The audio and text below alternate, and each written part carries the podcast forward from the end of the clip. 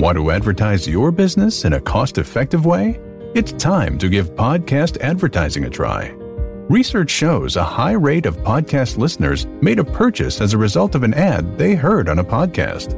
Visit podbean.com slash brands to launch a cost-effective podcast advertising campaign in minutes.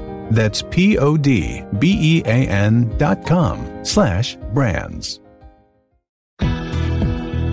Welcome to Y'all-itics, the home of cold beer and hot takes on Texas politics. Hey guys, thanks for uh, joining us, downloading this podcast. This is a special episode, and we're going to get right to it here. I'm. Yeah. What are you drinking, Jason? Because I'm about to t- tell you what I'm drinking here. Uh, I'm. I, I, pulled something out of the fridge. Nothing seemed to, to to measure up to the occasion today because I don't know if you felt the earthquake earlier this week, uh, but there's been an earthquake here in Texas, and I'm trying to uh, match that, and nothing ma- you know, nothing kind of lives up to it. But I pulled a Ranch Water spicy hard seltzer because it was the best thing in the in the in the fridge that kind of made me think of who we've got on. I, I won't judge you, Wheeler. Okay, because that you, your your beer taste is all over the map, man. He's a spicy guy. He's a spicy guy. He's going to be a rancher, kind of. So it it fits. We'll, we'll get into that here. I have a uh, an Altstadt Kolsch, which uh, is a is a great beer here. So let me open that for our three listeners who like the uh, the, the, the, beer snap on the uh, top of the can, and let's raise a toast here, Wheeler. A toast to, to the dean of Texas sportscasters, as he has been called in headlines over these past couple of days, and I fully agree. He is a coworker of ours. Uh, it, it's, it's been a joy to, to be around him. And like you said, uh, the bombshell news about Dale Hansen on Tuesday came out uh, internally and then came out externally. And um, I, I, didn't know why they were calling a station meeting. And then when they said the first few words, I figured it out. I didn't know that why they were calling the big station meeting either. It was all done on Zoom. Uh, but as soon as I saw Dale Hansen's window pop up on that meeting, I thought Dale Hansen does not attend Never. staff meetings on Never. Zoom. There's no way. This has to be that he's leaving. This has to be. So Dale's with us now, man. Uh, Dale, thanks for uh, thanks for joining us. You're the hardest guy to book. I can get Fauci on this program better than I can get you on this program. Nah, I think we know better than that. And by the way, I'll drink to that as well. By the Cheers. way. Cheers.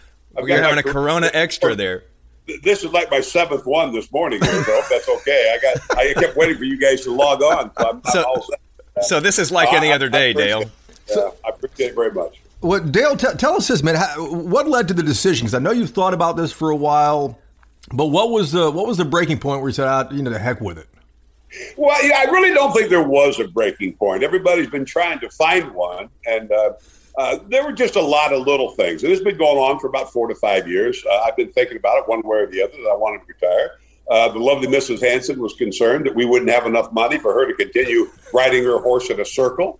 Uh, and I promised her once we once we figured out that that horse could still keep going in a circle to win a ribbon, um, we were good. Um, yeah, you know, I, I, somebody said to me today, well, "Did you have an issue with Channel Eight management?" I said, "Yes." Uh, for about the last 38 years. You know, I mean, it, it's it, there was no issue at Channel 8, uh, uh, or at least at the very least, nothing that couldn't have been resolved if I wanted to. But you, you put that with the pandemic, I think changed my outlook on all of life a little bit, as I'm sure it did for a lot of people. And yeah. you just throw it all into a, a ball, and, and I'm like, yeah, I'm, you know, I'm going to be 73 here in a couple of months. Um, uh, what would 74 be better? 75 really? And and as crazy as it sounds, um, I do want to be able to retire while I'm still feeling good enough and active enough that you know when we can travel a little bit and I don't have to be in a in a stroller when we're looking at Yellowstone National Park or um, you know, I don't want to be on the cruise ship when they're saying, okay, all the old fat people come on first. You know, I, um, I want to be able to walk on with everybody else, and I think this is the time to do it.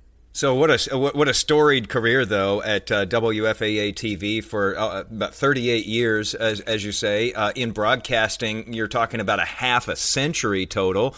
Um, and and I'm just curious, Dale, how many times in that half a century have you been fired from a job, and how strange does it feel at the very end to be able to go out on your own terms? I think people think I'm joking about this, but I'm not. I've had 11 jobs in my life, in my professional life. I've had 11 jobs, and I've been fired from eight of them. Uh, Uh, and it, one of the awkward things is uh, my, my, greatest mentor ever is a, is a, man named Danny Livingston that I that I met in Omaha, Nebraska in 1977 when I started in television. That was my first TV job, and I, I was talking to Danny a couple of weeks ago about all of this, and he said, "Please, please go out as classy as possible. Just make it as classy as it possibly can be." And I, I, I did. I, I said, "Well, Danny, that would be a first. You know, I mean, if, if, I go out on my own terms, uh, that would bring the total to three in uh, in, in, 50 plus years." Um, and that, but that was important to me also. Uh, you know, being a big baseball guy that I am, um, I, am a big believer in the Branch Rickey theory of, of how he used to manage his baseball teams. You, you trade a guy, you, you get rid of a guy a year early in, instead of a year late. Hmm. And I never wanted to be that guy that when I left, people would say, wow, it, it's about time. Um, you know, we love old Dale, but man, that last year or so, he was having some issues, you know, yeah. and um, and I, I, and I think that was always possible. I mean, um, I, you know, I've made a few mistakes off and on over the last year or so, a couple of years, and uh, you know, I'll forget a name or mispronounce a name, and it just it just eats at me. And everyone, oh, Dale, we all do that, you know, and, and, and we do. I mean, for the most part, we all do, but I'm 73 or will be in a couple of months, and I just don't want to be that guy. I just don't. And um, so I, I, going out on my own terms is a relatively new experience for me because uh, uh, I was fired from my last. Let's see, uh, Knoxville, Iowa, St. Cloud, Minnesota, KOIL Radio, uh, KMTV in Omaha, KDFW in uh, in Dallas. Yeah, I was fired from my last five jobs prior to uh, to uh, coming to WFAA. Hey Dale, just so we have the record straight here, though, was the uh, uh, those those firings does that include the Jerry Jones firing? Because hadn't you quit that job with him before he fired you? This is 1996, right? And you were in, in Dallas. Yeah, no, no, that does not include that firing. Uh, if you start getting into the, uh, when I say that I, have had 11, these are my what I call my primary jobs. Ah. I've had, oh, probably what three, four, five uh, radio jobs, like you know, side jobs, and and was fired from three of those. You know, but I don't, uh, I, I, don't even count those. So if you start, because now you get into double digits, Jason, and I, I don't think you needed to go there. Um, I think I think admitting to eight is enough. You didn't have to drag it into double digits. Um, but no, Jerry Jones, that is still my favorite story. I'm looking forward to. Uh, hopefully, I'm going to get Jerry Jones on live um, at, at hopefully Cowboys camp this summer one last time. And I am going to ask him to clear this up once and for all. And I don't know if he'll admit to it or not, but I quit. Barry Horn wrote about it in the Dallas Morning News. And I think he was tipped to it by my buddy Randy Galloway. And I didn't give him any quotes. And he said, I'm going to write it. I said, You write whatever you want. And of course, he knew and I knew, whatever. And Jerry was so upset because I had already told him that I was quitting at the end of the 96 season and Barry uh, Horn writes it in the morning news, and Jones was so mad that the story popped early that they called me the next day and fired me. And I said, Well, you, you can't really fire me. I quit yesterday. They said, No, we mean you're fired today. I said, No, that's fine. No big deal. the best part of that story, uh, the late Ron Chapman um, went on the air. And in order to apparently justify my firing, proceeded to just rail on me about what a bad person I was. And wow. that we, we'd been trying to get rid of him for years, and nobody liked him, and he's impossible to work with. So I got mad, and I called Bob Cooper, was the general manager of the radio station, and I said, Bob, um, I want my paycheck for the remainder of the year. And on my sainted mother's grave, this is a true story. And he said, Well, Dale, I don't think we owe you that. I mean, you quit. And I said, Well, I thought I quit, but I was listening to Chapman this morning, and apparently you guys fired me because I'm a horrible human being.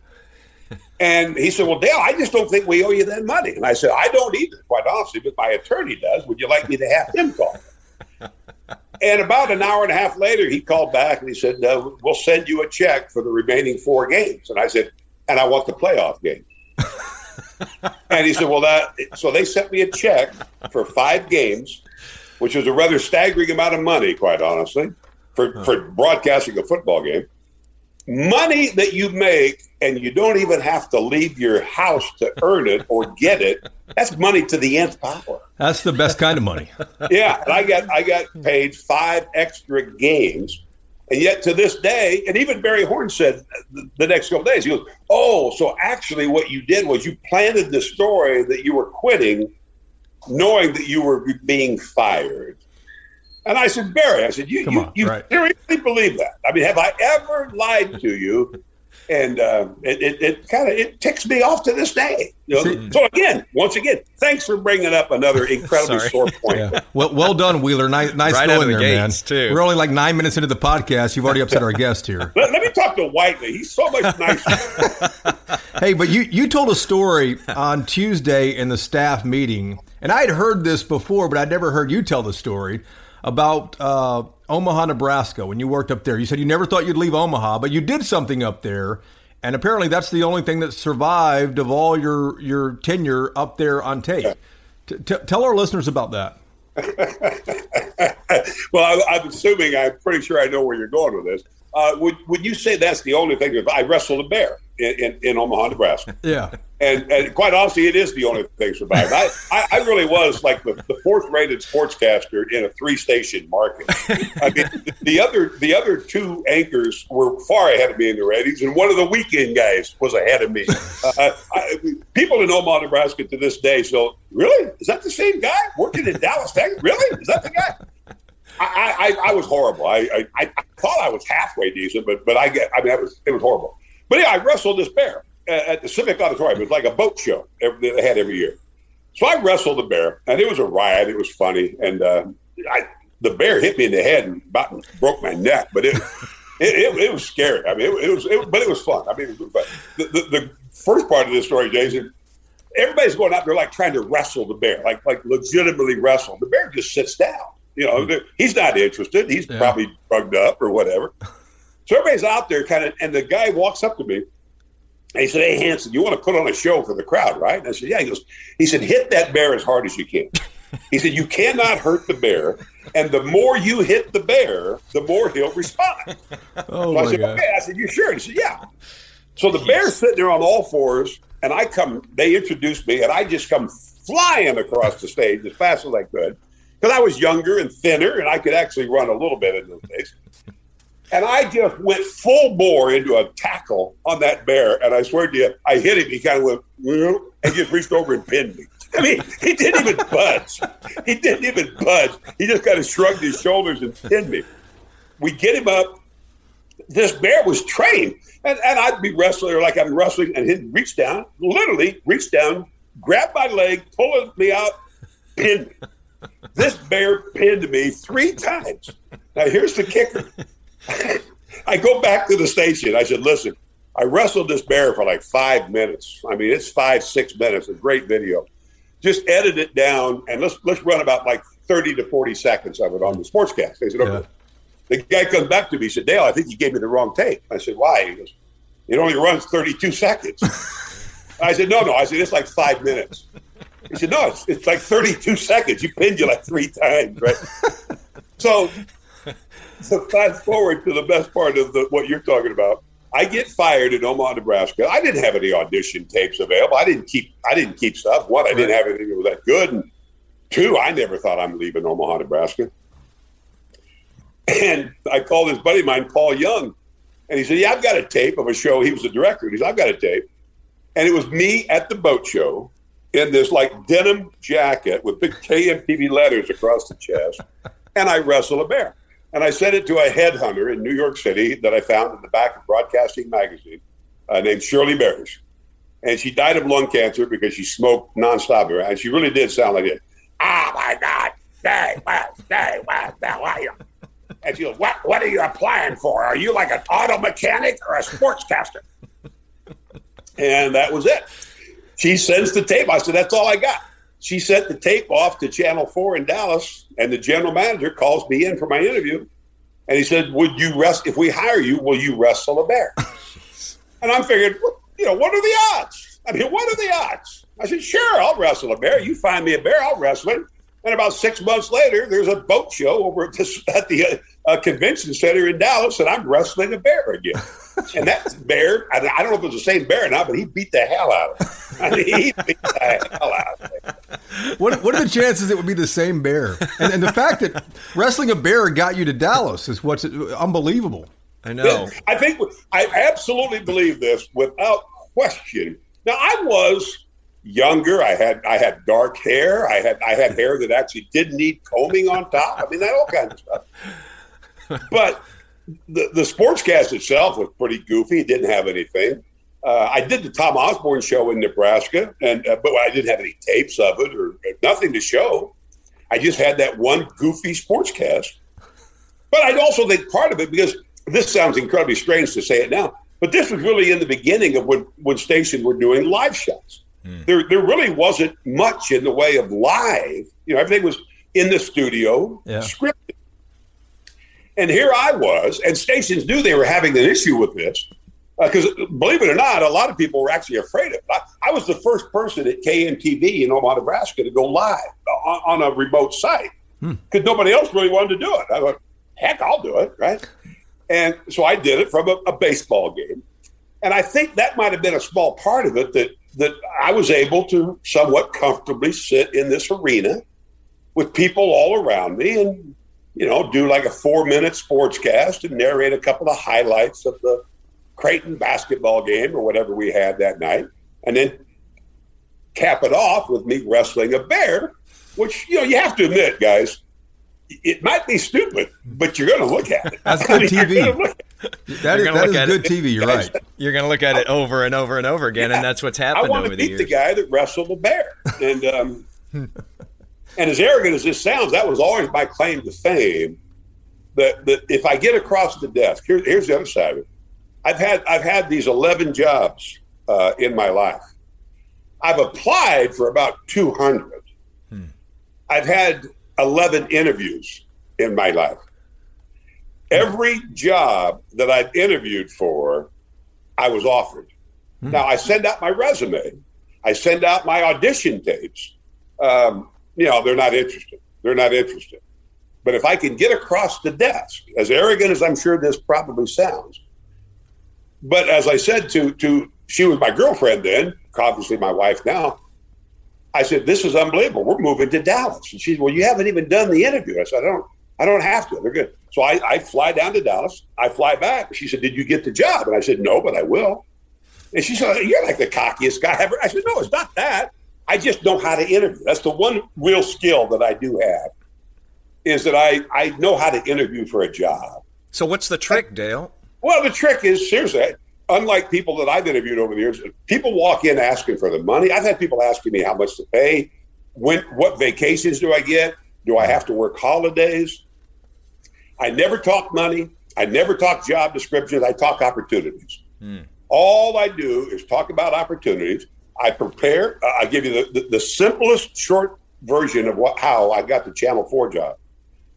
I did a little bit of research when I walked in, the great Verne Lundquist was dominating Dallas sports.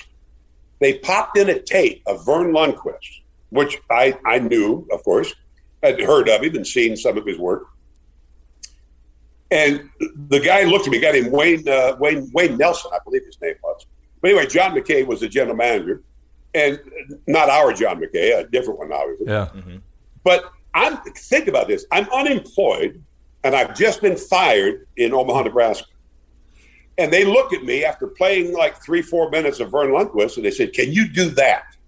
That's the dominant guy. Can you do that?" And I swear to you, I looked at them. I said, "I could, but I won't." Hmm. And they're like, "What?" And I said, "Gentlemen, the problem that you've had over these last 15 plus years is you've tried to compete with Verne Lundquist by hiring Verne Lundquist light." Hmm.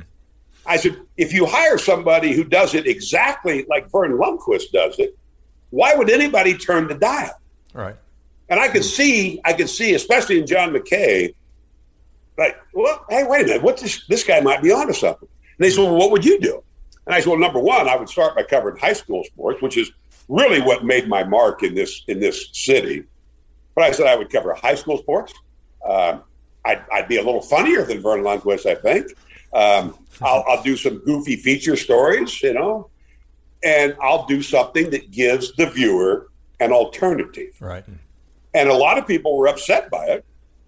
And I got a lot of criticism for it for a long time in Dallas because Verne was so good and so strong that how could you possibly not do what Verne Lundquist is doing? And I said, and I said, I quoted it in the paper, and I don't know if people thought I was lying or not, but I was. I said, I'm not doing what Verne Lundquist is doing because I, I'm just trying to carve out a piece of the pie.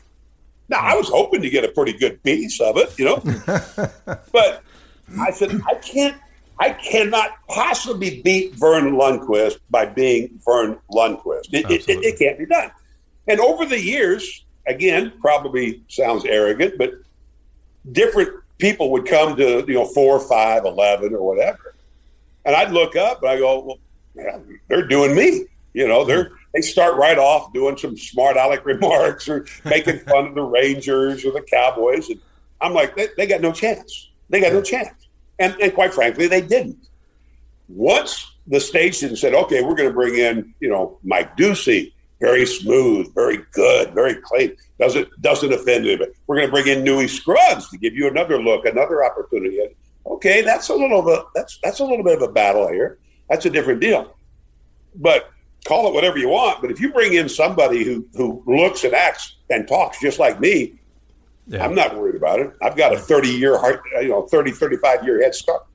And that's what I did to Verne Lundquist in Channel 4, and it worked. Dale, tell us about uh, the unplugged segments. People, obviously, North Texas know you for sports, but people outside of North Texas have really gotten to know you for your unplugged segments. I- have been at WFAA for uh, 13, 14 years now. Um, how did this come about? Because I, I don't know if it, if it was, I'm sure it predates me, but how, how did it come about? And did you, what, what was the feedback that they gave you when you said you wanted to uh, come out and take a stand on something? Yeah, it, it, it, it, just it started really from Thank God for Kids. Hmm. Um, I think that was really the genesis of it. I started doing Thank God for Kids in 1982, hmm. and and I would always do a little mini commentary, but it was obviously a, I mean, it wasn't a commentary per se. It was just a little essay about a, you know, a kid who had died or or the uh, the holiday spirit or whatever. And then it just kind of morphed out from there. Well, then when we did the SMU investigation at Channel 8, and, and this was I found this to be a little bit surprising. By that point, I was kind of dabbling in with you know I, I wouldn't call them like like commentaries, but they were like extended criticism or extended uh, smart aleck remarks or whatever, you know. Um, but the first real commentary that I think I did was was that SMU investigation, and it was just kind of a mutual company decision of why don't we just put a bow on this? And Dale, why don't you just write a commentary about it? And uh, mm-hmm. I thought, well, yeah, I can do that. And it was, you know, it was pretty well received. And I, then I just, well, here, here's another one. Jackie Sherrill said this down at Texas A&M, and then I wrote another one, and, hmm. and it just kind of started taking on a life of its own. Well, then about, oh, I don't know, early '90s somewhere, John Miller said, "We need you to do it every Thursday night during the rating books because they're very popular." And I said to John Miller, one, I, I, I really don't like writing one every week. I mean, I like, as you know, I write them whenever something moves me. Yeah. I, I, have the, the, the, most utmost respect for a newspaper columnist who has to write something on Tuesday and then have something ready for Sunday. Or I, I, I don't know how you do that. I, that is an incredible gift. I write when something moves me. So I said, I, I, don't know how good they'll be, but I said, I do know this. I will eventually get around to making you mad. I'll, I'll, I'll tick you off about something. And sure enough, I did. I'm, I'm, not even quite honest. I'm not even sure what it was, but uh, uh, he got really angry about some commentary, and and so we stopped it for a while. Then I kind of started back, and and and what people I think usually think is that I that I started with Michael Sam in 2014. Yeah, that was the first one that you know like went viral and just took off, and um, so many people noticed. But I've been writing quite a few of them, and I, have been flattered that some people have managed to find some of them. And like, oh, I didn't really realize you wrote that in 1989 when the Cowboys uh, were bought by Jerry Jones. And uh, oh, I didn't know you wrote that in '93 about the Super Bowls or you know whatever it was. But then Michael Sam just changed my world. I mean, he just changed my entire world. Um, so, what was funny about that is that for for the next few years, I, then I started writing quite a bit, and I always though tried to have a sports hook. You know, mm-hmm. I, I, would write about domestic violence, for example. Um, yeah. But it was Ray Rice, who played for the Baltimore Ravens, who punched out his, his fiance.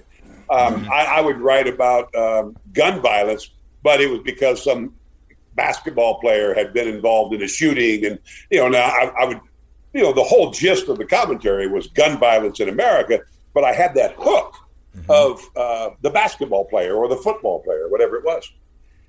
And then the, the first one that I think, to me, uh, even though I did manage to find a hook, was when they had that police shooting in Dallas a few years back. Oh, and, you know, the police officers during the, the Black Lives Matter protest uh, were, were being killed by a, by a, a, a, sniper. And, and our former general manager, Mike Devlin, called me at 8 o'clock in the morning and said, I want you to write about this tonight at 10. And I said, well, how would I, how would I write about a police shooting in Dallas? I mean, uh, he goes, I said, I write about sports. He goes, no, no, you write about social issues all the time. I said, yeah, but there's always a sports hook.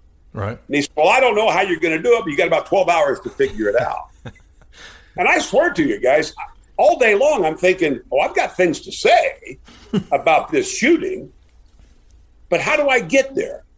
And then I'm driving to work, and then it hit me because the night before, I'm watching the, the baseball game. I'm sitting in my office, my feet up on the desk. I said, and I started the commentary. I was watching the Rangers game last night. They were being shut out in Baltimore in the fifth inning.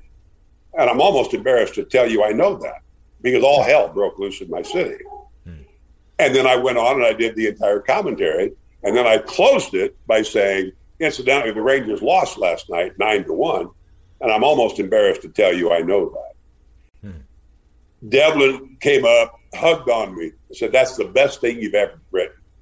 Hmm. I called the lieutenant governor a fool because the line was, I said, our lieutenant governor blames the peaceful Black Lives Matter protesters for the violence because our lieutenant governor is a fool, which I thought was a heck of a line. I didn't call him a moron. I didn't call him a raving lunatic. I, I just kind of slid in, he's a fool.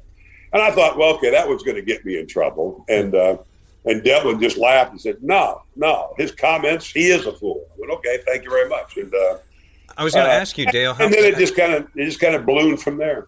I was going to ask you, did you, have you worried over the years about going too far? Uh, because you're, you're, taking on things that are yeah. thorny. I mean, these are thorny societal issues. Have you worried about going too far? And and and what do you say to people who say, "No, man, I just want the facts and the scores from you. I don't want to hear your your opinion." Oh, yeah. Well, number one, no, and I think you know the answer to this. No, I don't ever worry about going too far. I probably should on occasion. Uh, um, uh, I, I, worry, uh, as, as, you pointed out uh, yesterday, I, I, I, worry about the words. I worry about the, the, the, writing of it. I worry about the delivery of it. I worry about the context of it. Um, I, I, think it through a great deal more than I think some people think I do, maybe. Hmm. Um, I really don't just pull them out of wherever. You know, I mean, I kind of put a little thought into them. Um, but no, I, I, I, never, maybe I should, but I, I don't. I don't ever worry about offending. I, I you, the closest I came to to remotely worrying about it was when I basically called out Trump for his uh, comments about Colin Kaepernick, and I really did think.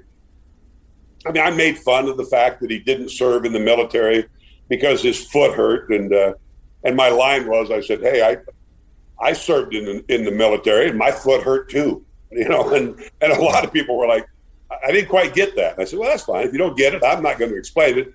But for those who did get it, they're like, wow.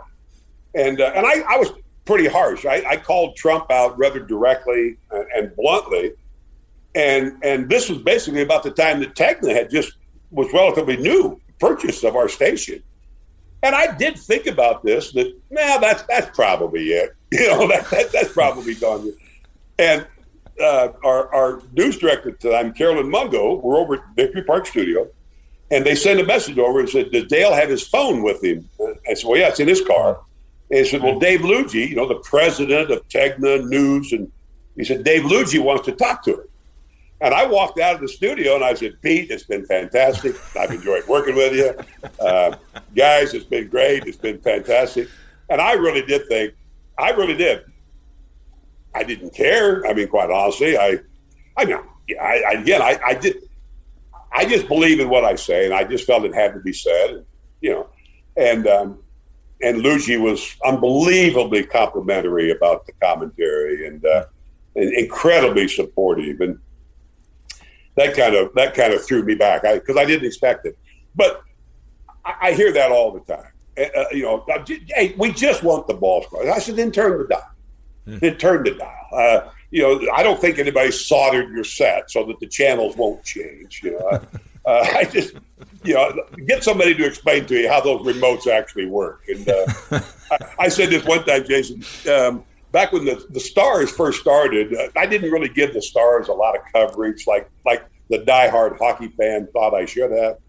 So they would call me and they say, "Hey, I'm never watching. You. I mean, you, you, you make me so mad. You won't give the stars their credit." And I said, "You like hockey?" And they said, "Yeah." I said, "Well, watch Channel 5. I said, "You know, Scott covers the heck out of hockey." Kathy Clements was our general manager. They called Kathy Clements. They said, "Hey, I called Hansen. He told me to watch Channel 5. So Kathy called me down to her office and she goes, You actually told the guy to watch Channel 5? I said, Kathy, he wants hockey coverage. He's not going to get it from me. I was trying to help him out. I was, I was providing a public service. I said, uh. Trust me, he'll be back. He'll be back. You know, and she just kind of looked like, Get out of my office. You know, funny. I do. I tell people, I said, This is what I do. I got this great email last night from this woman. She married a man from Chicago. They moved to Dallas. And she said, Where do you see this guy? According to her email, she said, Where do you see this guy? They turned me on.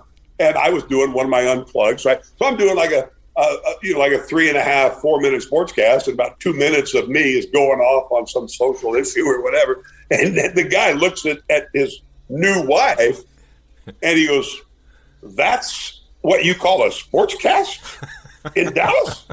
And her answer was, Hey, that's that's our Dale. You're going to love this guy. Huh. And sure enough, they supposedly love me, They've been watching me for years. And, and but that's what you call a sportscast. and I just feel that you know the sports audience is relatively small. Most sportscasters don't believe this, but it's absolutely true. Hmm. You take a, a, a typical newscast where you're trying to appeal to as many people as you can about 15% of the audience is there to find out who's going to be the new starting tight end for the Dallas Cowboys hmm. or who's going to bat cleanup for the Rangers. Maybe 12 to 15% of the audience really cares about that stuff. It's my job to, to bring more people into the tent. Hmm. And yes, I'll tell you who's batting cleanup for the Rangers, and I'll I'll tell you who's the starting tight end for the Cowboys. Um, but I've always felt that I've got to give the audience a little bit more than that. Um, and I think I've done that. Uh, yeah. The hardcore sports fan doesn't always agree with it, but um, there's not enough of the hardcore sports fans to worry about, quite honestly. Well, you, you can tell that Dale what people think about you just in, in the comments alone on uh, on social media when, when it was announced that you were going to retire. Um, I, it is rare I get so many comments on a post, but when I posted about you, I, it just I think it's fifteen hundred on, on a single post. So, um, two questions for you though. Uh, considering that, will you still do any unplugged segments? Because I'm sure you'll still be thinking about stuff and say, I, would I'd like to get this out there. Uh, but number two, what? How do you handle all the haters out there? Because Wheeler gets hate mail all the time about his hair and he's been coming to me asking what he should do about it, and I'm trying to give him some you know practical advice here. You, what what kind of advice would you give uh, someone like that? Well, uh, uh, the first one, uh, it, I don't know that I'll do anymore. I've had a lot of people reaching out asking me just that. Yeah. Uh, part of the problem, seriously, is I don't know that I have the format that you know, I, I, would need a prompter. I don't like ad libbing a, a, a commentary because to me, a commentary really is line to line, phrase to phrase I can do a short thing off the top of my head, or I can memorize a short thing. Um, I don't know that I could memorize a, a what I consider a good and a good commentary to me runs about a minute and a half to two fifteen somewhere in that time frame. Yeah. Uh, so unless I had a complete setup to do it properly, I probably won't do it. if the vehicle presents itself someday down the road where where I, I, you know whether it was radio commentary or something I don't know maybe yeah I could I could I could see that but but I, I would say to Jason so you, you, can't worry about the haters you just can't I mean people were always shocked I, I will tell you one really bad story um, but and I this you talk about going too far I, I, said something on the air one night I don't I don't remember what I said something anyway, anyway this woman was really bad. this is a long time ago. But so she calls me, uh, or calls afterwards, and she just starts screaming at me. She's cussing at me. And she said, I just have to say, I left Dallas. I come back five years later, and you're the fattest bald pig on television. Oh my gosh. And unfortunately, it just hit me at the at the wrong moment because I knew I was the fattest bald pig on television. And I said, Well, I appreciate you saying that because I've got cancer and the steroids have caused my body to bloat up, and they've also the chemo has made me lose my hair. But thank you for your concern, and I hang up the phone. Wow. She called back. She called back just sobbing. I mean, just sobbing. And, wow. and I, I take the call, and the, the the guy answering the phone is like, Dale, Dale, you got to talk to her. I said, no, not with the language she used. When when people cross that line with me, now again, I should have just hung up the phone. I, am not denying that. But I, I would say this to you, Jason. I, I, I have that tendency on occasion to fire back, and it's just not worth it. It's just not worth it. Uh, you know, I, have gotten death threats. I've gotten a lot of them, but you know, I've always told people I said, I'm not really worried about the guy that emails me and said, "Hey, I live over here in Bay Pearl. I'm going to come over there and kill you." No, I doubt it. I'm more worried about the guy who might just kill me when he sees me just because he doesn't like me. You know, I, have always thought death threats are vastly overrated. You know that, yeah, it, it, it's the coward's way of sending an, an, anonymous email or a voicemail or whatever. They they make these outrageous threats. Um, those people don't bother me. Um, and when people, I, I, tell you this, and this again will probably make some people mad, but I get this a lot that you're nothing but an old, washed up, fat, bald has been. And I usually write him back. I say, "You left out Rich." I mean, they just go off the deep end. You know, that is great. And I, you, you've got every adjective that describes me perfectly. I am old. I am fat. I am bald. And you've forgotten Rich. And, that is great. And you, you have a that, tendency. That, that, that, one I kind of like, and quite That's honestly, good. that from time That's to time. good.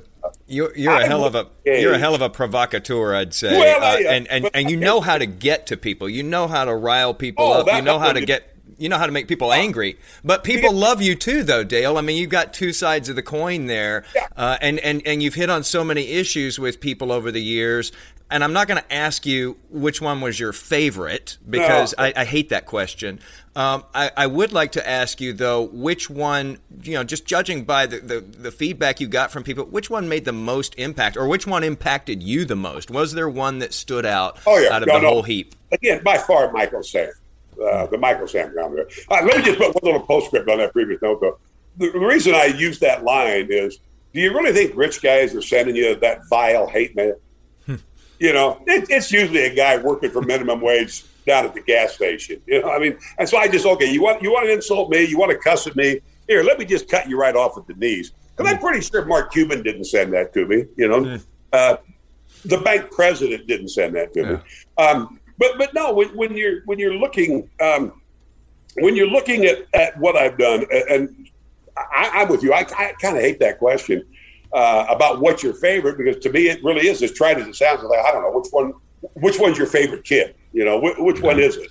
Um, but at the same time, it, it kind of it does kind of depend under what umbrella you're trying to describe the, the feeling. Um, you know, the SMU investigation will always be off the charts. Mm-hmm. Um, uh, my Michael Jordan countdown, who, who then when he came to Dallas, he wanted to meet the guy who did the countdown. So I had the only one on one with Michael Jordan. Um, but at the end of the day, I really do hope uh, if there is a marker in the ground, um, and there won't be because I'm going to be cremated, but if there was a marker in the ground, uh, I'd kind of like somebody to walk by and go, hey, you ever see what this man said about gay rights in America? You ever see what this man said about social issues, civil rights in America? um, immigrants in America. Um, that and, and Michael Michael Sam was the catalyst for all of it. Um, had there not been a Michael Sam, would I have eventually gotten to it? Maybe, maybe. But without question, Michael Sam was the catalyst. It really is one of my um, my favorite pieces that I've written. And a quick story about that one, Jason. When you talk about the writing, um, that started in all seriousness because we didn't have anybody working the next day. You know, the the schedule had gotten kind of out of whack, and we didn't have a reporter to do a story. And Sean Hamilton, sports director, comes to me and said, I- am hoping you could write a commentary tomorrow night because we, we don't have anybody working. I said, about what? He said, well, I'm thinking Michael Sam, but, you know, maybe Marcus Smart, a, a kid from uh, North Texas who had pushed a guy because he called him the N word at Oklahoma State. I said, well, I've written about that a million times. He goes, no, no, good. I'd prefer that you write about Michael Sam. And I said, well, I'm not sure what I'd write. And he goes, well, you know, hopefully you come up with something. I'm driving home and I hear the most unbelievably heinous, outrageous comments on all the radio stations.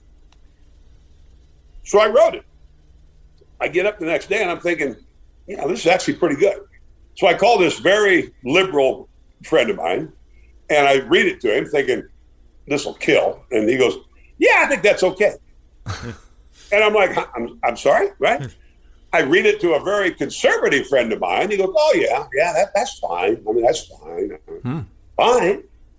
So I read it to another liberal guy. He goes, "No, I, I think that'll work." Hmm. So I promise you, I hit the air, and I'm thinking, "Okay, I, I guess it's okay." Uh, Sean said, "Yeah, I think Sean was one of those. Oh, it's fine. It, it, it'll it'll work." And I didn't think it was any big deal. I promise you, I didn't. And this happens a lot with me. I mean, things that I think are outrageous, nobody reacts to.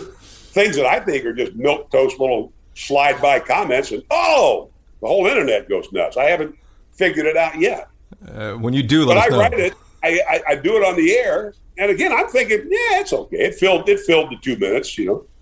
And Billy Sons, one of my favorite people ever, working on our floor crew, pops his head around the camera and says, "What do you think the reaction to that will be?" Hmm. I said, oh, hell, I'll, I'll get 100 emails over the next week or so. 50 of them will love it and 50 of them will hate it. By the time I got home, I had like 115. The next morning, I had 800. By the time I got to work, it was 1,500. Mm. Then they started coming in from California and Hawaii and Australia and London, England. And off we go. Mm. Um, but yeah, what I was able to do and the conversation that I was able to spark with that one commentary, I had a man walk up to me at a, at a charity function we were at. he says, Can I give you a hug? Said, sure. He starts crying. He said, My dad called me today. Mm. Okay. You know, your dad called you. Said, no, you don't understand. I haven't talked to my dad in 11 years. I came out gay to him when I was 19 years old, and I've never seen him since.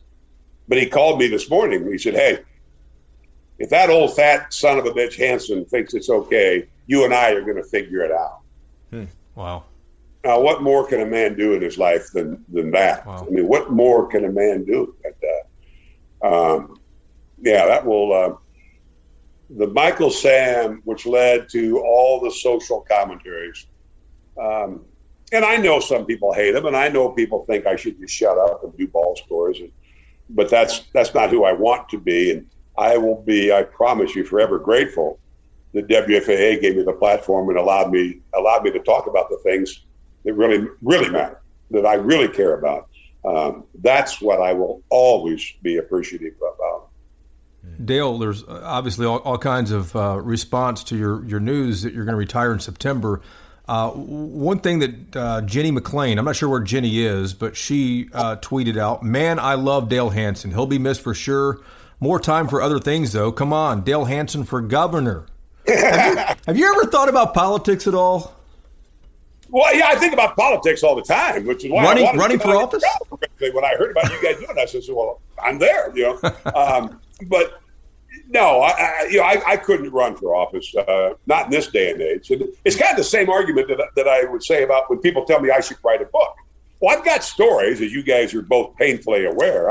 I, I've got stories, but but I believe that if I was to write a book, for example, um, I would have to tell the truth. I would always tell the truth. And as a result of that, everybody dies uh, at the end, especially me. and I think it's somewhat true um, if I run for office. I don't have a governor, uh, n- not to use the pun here, but um, I was asked to run for office. You'll, you'll, you'll get a kick out of this. Um, oh, it was shortly after the Michael Sam, probably around 2015, I guess, 2016, somewhere, whatever that election cycle was. So I get this call, and they wanted me to run for office. And I'm, you know, I'm like, okay, I know I'm not going to do it, quite frankly, but I'm going to take the meeting. I'm, I'm going to take the meeting. And I'm thinking, I don't really want to be a congressman. I, I don't want to be a congressman. And, uh, and I'm not I'm not qualified to be uh, uh, the governor, but but then again, the governor we have is not qualified either. So what difference does it make in Texas? But I'm, I'm like, Senate that's out of the question. I'm you know I'm, I'm obviously not going to be in the Senate. Um, and they wanted me to run for land commissioner against George P. Bush, and I'm like, I don't even know what that is. I mean, I don't even I don't even know what that is. And I said, you want me to run for land commissioner? And I think what they really wanted, and I think I could have done something here other than just humiliate myself by by getting drummed by uh, by young Mr. Bush. Um, I think they wanted my voice on the campaign circuit. Mm. And I think at the end of the day, I got enough emails from people trying to push me to do it. Uh, but what I actually ended up reading through those emails was we need your voice on the campaign circuit because even though you're quote running for land commissioner, hmm. which I thought would have been the biggest joke ever, I would be able to talk about all the issues and incorporate all the things that, that the Democratic Party wanted to, to get out there. And uh, uh, so obviously I, I, I said, ah, let's see, land commissioner, WF. No, I think we're good. Um, but I, I do think I could have done that. I think I I, I, think I would be good on the campaign trail. Hmm. Uh, and I quite honestly, I'm hoping to do that. Not not for any particular candidate, not for me to run. Uh, that that that that's not even open for debate. But I do want. I hope that I get an opportunity to be on the campaign trail on behalf of my issues, on behalf of, of what I believe in. Um, and if some candidate happens to agree with me, you know, I'll give a nod in his or her direction. Um, but as I said to, to Jason before you uh, got on here, I said, I, I don't think I'll ever um, endorse a particular candidate because you, you, you might think you're endorsing Beto O'Rourke and, and you end up getting Matt Gaetz. And I don't want to, you know, I, I don't want to be that guy that you endorsed him. Okay, you know, you got me. Um, I don't think my issues go out of style. I don't think my issues are going to are going to um, ever bother me because I, I absolutely, obviously, I believe I'm on the right side of history. And I think gay rights and human rights and women's rights and uh, all of these issues that are impacting America on a regular basis, I really don't care. And this is a problem in our society, in my opinion. I really don't care if you're Republican or Democrat. I really don't. I do care about the issue. I care about the cause. Uh, and I'm just sick and tired of, you know, like I was in the Washington Post today, how, you know, we're, we're limiting uh, the unemployment checks. You know, I'm always intrigued at how rich people think poor people are making too much money. I mean, it's always the richest people who think the poorest people are making too much money. And those kind of issues just offend me. I mean, they just offend me. Um, and I think I've got something to say about that. Will everybody agree? No, of course not. But um, I, I know for a fact that I've I've moved the needle a little bit with some of my conservative friends. Mm-hmm. And that's one of the most gratifying things is that when when some of my most conservative friends, and in some cases have actually changed their opinion uh, on gay rights in particular, uh, sexual abuse of young people, uh, those kind of issues, I never really thought of it that way. I think you're right. And the next thing I know, they've changed their opinion. Um, you know, they still think I'm a communist and a socialist, but yeah, I mean, they'll get over it. They'll get over it. So, uh, so, so there's yeah, a chance. I'm hoping to do that. So there's a chance here that some people may actually hear more uh, from Dale Hansen after you leave uh, the, the, the, airwaves in September uh, because you'll actually have the time for it. Uh, and and I know you're planning on spending a lot of time in that pool out there and yeah. Uh, and and sort of ranching, farming, whatever you call it. You're on that uh, you know riding lawnmower. You're obsessed with the grass, and so you're going to be doing I'm that. Be, I'm going to be like Eddie Albert in uh, Green Acres. Uh, you know, uh, you know, I'm, I'm, married to Zsa Zsa Gabor, so why not go all the way? You know?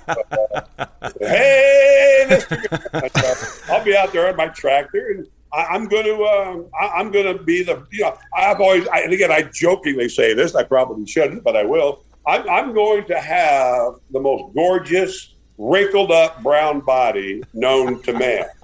And and I'll probably get cancer and die from too much sun. Jeez. And then they'll walk by the box and they'll go, you know, he's dead, but Dan, he looks good. I mean, he really looks healthy. It's too bad he's dead. Because you know, I'm going to brown up this summer like a son of a gun. You know? So you're going to be out there doing that maybe even into the fall, and instead of covering the Cowboys for the first time in forever. It's going to be different, but but you know what I really am looking forward to because I used to be such a Cowboys fan. When when I came to Dallas, people have obviously forgotten this, but when I came to Dallas, it was Drew Pearson and and and Butch uh, uh, Johnson and Tony Dorsett and Too Tall Jones, and many of those men became friends of mine. Charlie Waters, Cliff Harris, all the, that group, and, I love those guys. Uh, you know, I, I, here I hate mentioning names, but I almost feel like I'm going to forget somebody. But John Fitzgerald, whatever. And I, I, was I was a fan. I was at a game in St. Louis, Jason. Uh, this this is what a great journalist I was. I was at a game in St. Louis. I'm in the press box, and Tony Dorsett scored a touchdown in the final minutes to win the game. I started jumping up and down and cheering. And this guy looked at me and goes, "Hey, buddy, buddy, are you a sportscaster and a journalist, or are you a fan?" And I swear to you, I turned around and went, "Yes, I am, sir. Yes, I am." and then obviously it got away from me. Troy Aikman and Emmitt Smith and the guys brought it back in the early 90s. And then Barry Switzer showed up, and okay, now we're done. the lovely Mrs. Hansen is a huge Cowboys fan, and I hope to be one again. Um, I want to be able to watch a game and just enjoy the game and not have to sit there and look at it and make notes and okay, I've got okay, I'm gonna have to critique that. I got to keep track of it. I just want to sit back, probably have that beer in one hand and knowing me, a glass of wine in the other, you know, and, and just watch these games and, and argue with my friends about it and not have to sit there the entire time thinking, okay, let me get a hold of Stretch Smith. Let's let's see how we're going to break this down tonight. And um, I, I, I think it'll be great. I mean, I I think it'll be fun. And um, you know, if it's not, I'll I'll give you a call and and asking and beg for a job back, and maybe I could be the janitor or something. You know? So you we, think you can be a fan again, though, while it's still Jerry's team? Uh, you know, yeah, I, I, like Jerry more than people think I do. I, am pretty sure he doesn't like me, but but uh, um, yeah, I, I'm I, am not necessarily. I, as I've said, I, I, like Jerry in many many ways. Believe it or not, I, hate the fact that he's that he thinks he's a general manager. I mean, that's that's a killer. I mean, that's just a killer but I like the. I mean, I like Dak Prescott a lot. I really like Dak Prescott. Um, he lost me a little bit in his contract hassle because I get a little put off by people who think they're being disrespected when they're being only offered 34 million a year. I mean, that, okay, you kind of lost me. I, I get why you think you should get 40. I really do, but don't don't tell me you're offended by 34 million a year. Uh, which is another thing, quite honestly, that kind of led to this. I, am really kind of tired. Of, uh, I, I, just am. I'm sorry, but I just am of dealing with with what I consider to be greedy athletes. The way the games are changing, the, the show. I, I know it's an old man complaining here. Every every old man does this, but uh, you know, I, I I'm, I'm just tired of it. You know, a, a six foot ten inch guy dunks a basketball and starts strutting back up the court. No, if you're 6'10 and you can't dunk a basketball, that's when you ought to be stupid. I mean, what do you mean you're 6'10 and you dunk the basketball? How hard is that? I mean, really? That's what you're feeling powerful about? Look at me, you know? I mean, what a stupid thing that is, you know? Uh, they, I mean, they do it all the time. Luka Doncic, who I think is a great player for the Mavericks, but shut up. You know, I mean, he gets fouled on every shot he takes, and he's never fouled anybody. I mean, really? I mean, come on, you know. And, and back in my day, you know, I just, uh, but I do. I just, I, I just, I, I, I couldn't. And it's what happened to me in '96 when I was broadcasting the Cowboys games. I loved a great deal about those games. Troy Aikman was still playing, for example. I love that. But I just couldn't look across the field at Barry Switzer and with a straight face go, hey, what a great game this is. What a great team. And, and that's going to be kind of the hard part about when you mention about being a fan is because I lost what, what I consider being a fan years ago when I, I just, I knew too much. Mm. And I think it's true of political reporters. I think a lot of political reporters, they just lose respect for the system because they know too much. Mm. You know, they go into it like, oh, I'm going to cover this congressperson and I'm going to cover a, the U.S. Senate, and I'm going to cover the governor. And then you find out, oh, man, that's not what I thought it was. Mm. And that's exactly what happened to me. That I love sports growing up. I just, I, I was 24 7 with me. And when I got my first opportunity to be a sportscaster, I thought, well, this is just stupid. They actually, they actually pay you for this. And then, unfortunately, four, five, six years in, I thought, really? Really? I'm supposed to like look the other way when this happens, or I know about this, or this guy's complaining because he only makes $10 million and on. I just, the bile just kept building up, and I was afraid it would just come spewing out some night. Some people have, would argue they probably already have, but, but I just felt like, I, as I said earlier, I've got to go too early so that I don't ever run the risk of going too late. And I, I, I think I've done that. I every great comedian I've ever seen, every great singer that I've gone to a concert. Yeah, I don't care who you. I, I love Willie Nelson's music, you know. But every time I go to a Willie Nelson concert, I, I, I, I get off the stage. I mean, the man sings forever. I mean, and, and Bruce Springsteen does another one I love. I just love Bruce Springsteen. And I left his first concert hmm. at the Cotton Bowl, and he must have sang for three, three and a half hours. Hmm. And I'm in this stupid seat. Whereas I would go see George Jones, for example, or Rod Stewart. Rod Stewart, geez. I'm getting to him. Yeah, I thought I was waiting. and every time, in fact, I'm going to hopefully see him again in August over in Fort Worth. And and Rod Stewart, every time he leaves the stage, I'm like, no, don't stop now. Mm-hmm. Now, he, he usually does sing all my favorite songs, and you know, I'm satisfied, if you will, with the performance. But I want about 30 more minutes. Mm. And I've never left a Rod Stewart concert, or, or, even better yet, back in the day with old George Jones, who I just, mm. he did 60 minutes right on the nut. It was never 61, it was 60 because it was all scripted right in front of him off of prompted.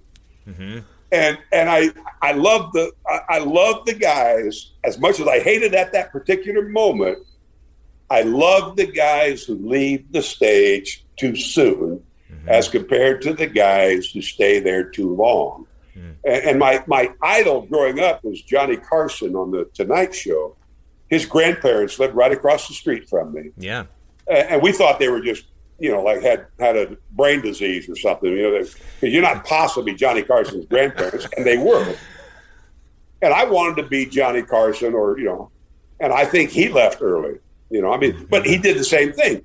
He lost his enthusiasm. I mean, it became where he's never on Mondays. Then he, okay, now he's never on Mondays and Fridays. And oh, by the way, he's never on in June, July, and. Mm-hmm as you guys well know, I've kind of morphed into that. Yeah. I'm doing only the 10 o'clock. I don't do Sunday nights outside of football season. Uh, I, I take the entire month of June off, only to then go on another vacation in August. Mm-hmm. And that's not right. I mean, that's that's that's not right. That's not fair to the station. It's not fair to the guys in my sports department that I work with who have to cover all my off time. Mm. And at the end of the day, it's not fair to me when I spend part of my day figuring out, okay, yeah, I can go on vacation here, and then, and then I'm going to take these days off. That, that's not who I was. That's not that's not even close to who I used to be. But I also know that that day's gone, and um, uh, so while I still feel good about it, I still enjoy it, especially when that red light pops on. Um, you know, I, I think I'm leaving at exactly the right time. And, and when people say I wanted at least one more year, uh, I hope they understand how flattering that is to me. Hmm. Um, although, you know, I get a couple like, well, you should have gone 10 years ago. Uh, and then I write back, "Hey, you forgot I'm rich." well, Dell, we don't uh, we don't want to overstay our welcome, man. We, we, we really appreciate the time. I, am sure Mrs. Hansen's ready for you to get off the iPad there and uh, and hang out. So uh, raise a toast again to you here.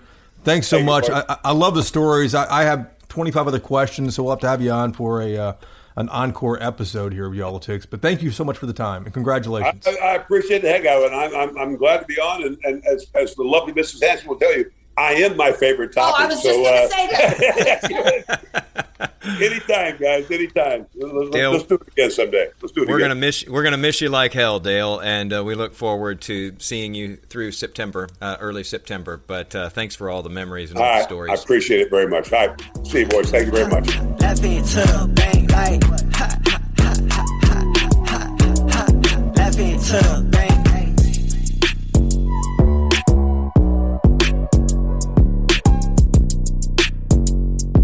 Seven figure father figure laughing to the bank.